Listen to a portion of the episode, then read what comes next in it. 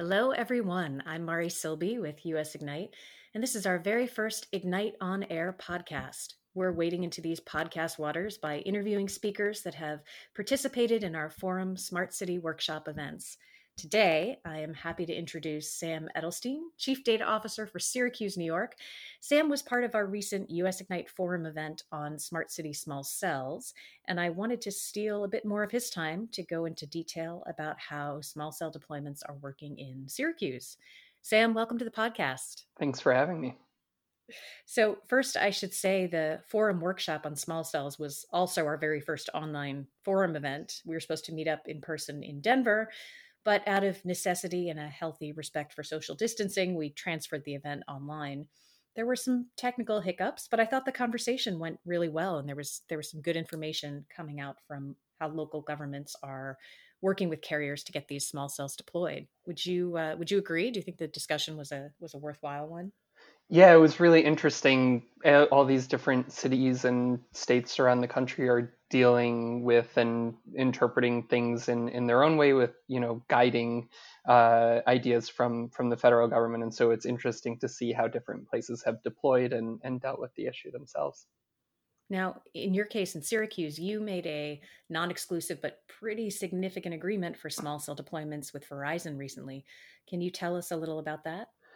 Yeah, we had put together a uh, overall ordinance for small cells a few years ago, prior to the FCC order on small cells coming out, um, which was a bit restrictive. And um, so once the FCC order came into play, the ordinance was just out of date. And Verizon Wireless had approached us and kind of talk to us about what that would what it would look like to change um, to change that over and what it would mean for us to then get uh, 5G and small cells installed in the city.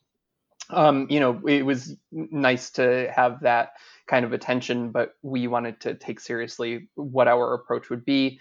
Ultimately, we came to the conclusion that we have a, a major issue with connectivity and digital divide issues in the city. Um, 5G doesn't solve that, but we see it as a, a, piece of the puzzle that can be resolved. We also have a thriving um, unmanned aerial systems uh, uh, industry in this city and in the region that we think 5G can help to spur even more, um, and just an, a general interest in uh, technology and, and communications infrastructure uh, overall. And so it was our idea that while we didn't love having guidance from the federal government on exactly what we need to do and, and that taking away a little bit of our control, ultimately having the technology installed and being among the first cities in the state and in the country to have this technology here was a useful thing that should pay dividends um, in the future.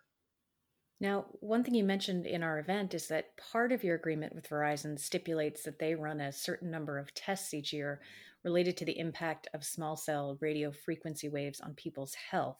That strikes me as a pretty big deal because been, there's been a lot of public backlash, and we've seen more of it even recently against 5G small cells, specifically around perceived health risks even where we're seeing a lot of those risks or perceived risks being debunked.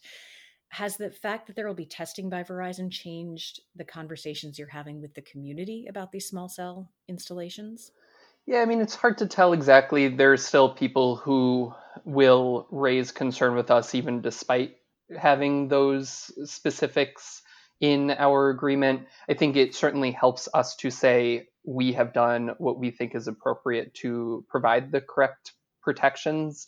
Um, and you know all within the lines of what we believe uh, the science and and other health experts um, recommend uh, it certainly may you know have given some some help to certain residents that were kind of on the fence it's certainly what we were able to do and in our discussions with verizon wireless we said look this thing isn't going to pass our common council if we can't get these kind of guarantees. And so um, this is something that that really needs to be in there. And they were agreeable. You know, they they had no concern really over the health impacts, and so were agreeable to testing as well.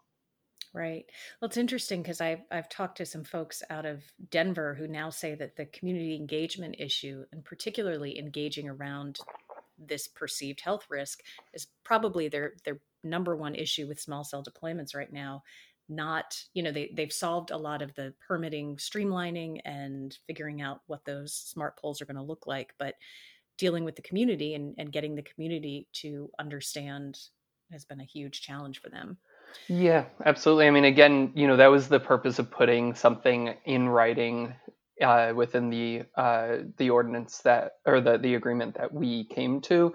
Um, there will always be people who have concerns, but there are also people who have concerns about you know other things that that we do. Um, and the hope is that we can just be open and transparent about our process, and you know then also be able to require testing so that um, we can always fall back on that. And if there is a concern that comes up, hopefully there isn't, but if there were, then there's an avenue to um, resolving that. You've also emphasized the importance of equity in broadband and small cell deployment. How does that translate into the conversations you've had with Verizon? Yeah, again, I mentioned before connectivity and digital divide issues are really a big challenge for us in Syracuse. Right now, we see it even more so as students and, and others are at home working or trying to do classes and um, there's just if you don't have internet if you don't have a computer it's really challenging. Um, again i you know i don't think that 5g and small cells resolve that issue but it plays a piece uh, it, it, serves as a piece of the puzzle towards resolving the issue. So um, ensuring that we have that kind of coverage citywide and not just in downtown or not just by the university, um, where a lot of times things are normally rolled out, was really important to us. Again, we essentially said, look, here's the data about where problems are, here are where our priority areas are. Um, for rollout, and ultimately, we'd like to see this rolled out across the city in a relatively rapid fashion. Um, and we think this is probably the only way that it'll get passed again by the Common Council. And so, you know, to the degree that you can commit to, or at least show us a plan for how that will work, um, that will help all of us to be able to move forward and um, ultimately will provide the best service for our community, which is ultimately what we're concerned about. Additionally, if we think that small cells and 5G ultimately provide the opportunity for autonomous vehicles or better connectivity to unmanned aerial systems that are flying around, then you really need that across the city. It doesn't work if it's only in a very specific part of the city. Do you think that other there are ways for other communities to negotiate some of these broadband equity issues given guidance or mandates that are coming from the federal government and or from state laws? How do how do other communities address some of these challenges?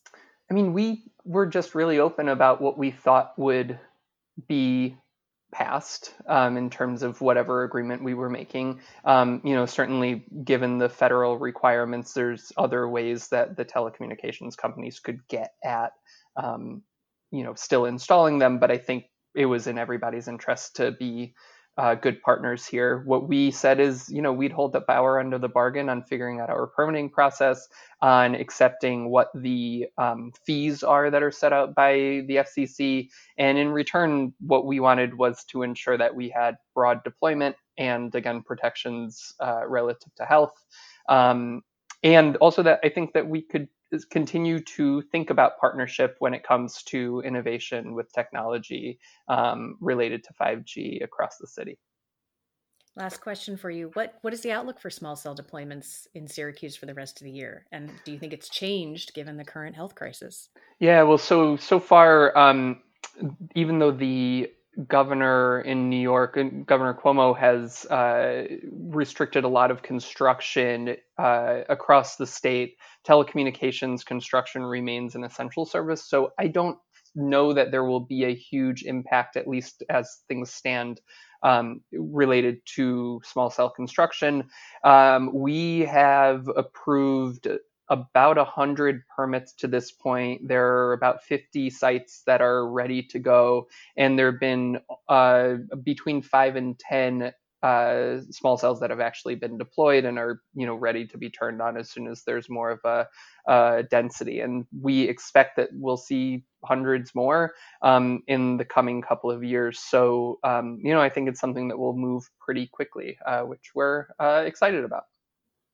Well, that's great. I'm, I'm happy for you, and I'm, I'm happy we got to have you on this podcast. Thanks for joining us. Yeah, thanks so much for having me.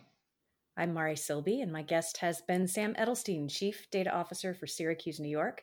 This is Ignite on Air, and to learn more about US Ignite as a nonprofit and all of our public private partnership programs, please visit us online at us ignite.org. For this podcast in particular, I also want to thank all of the sponsors for our US Ignite Forum program, including Ingram Micro, CommScope, AT&T, Axis, and Deloitte. Thanks for listening.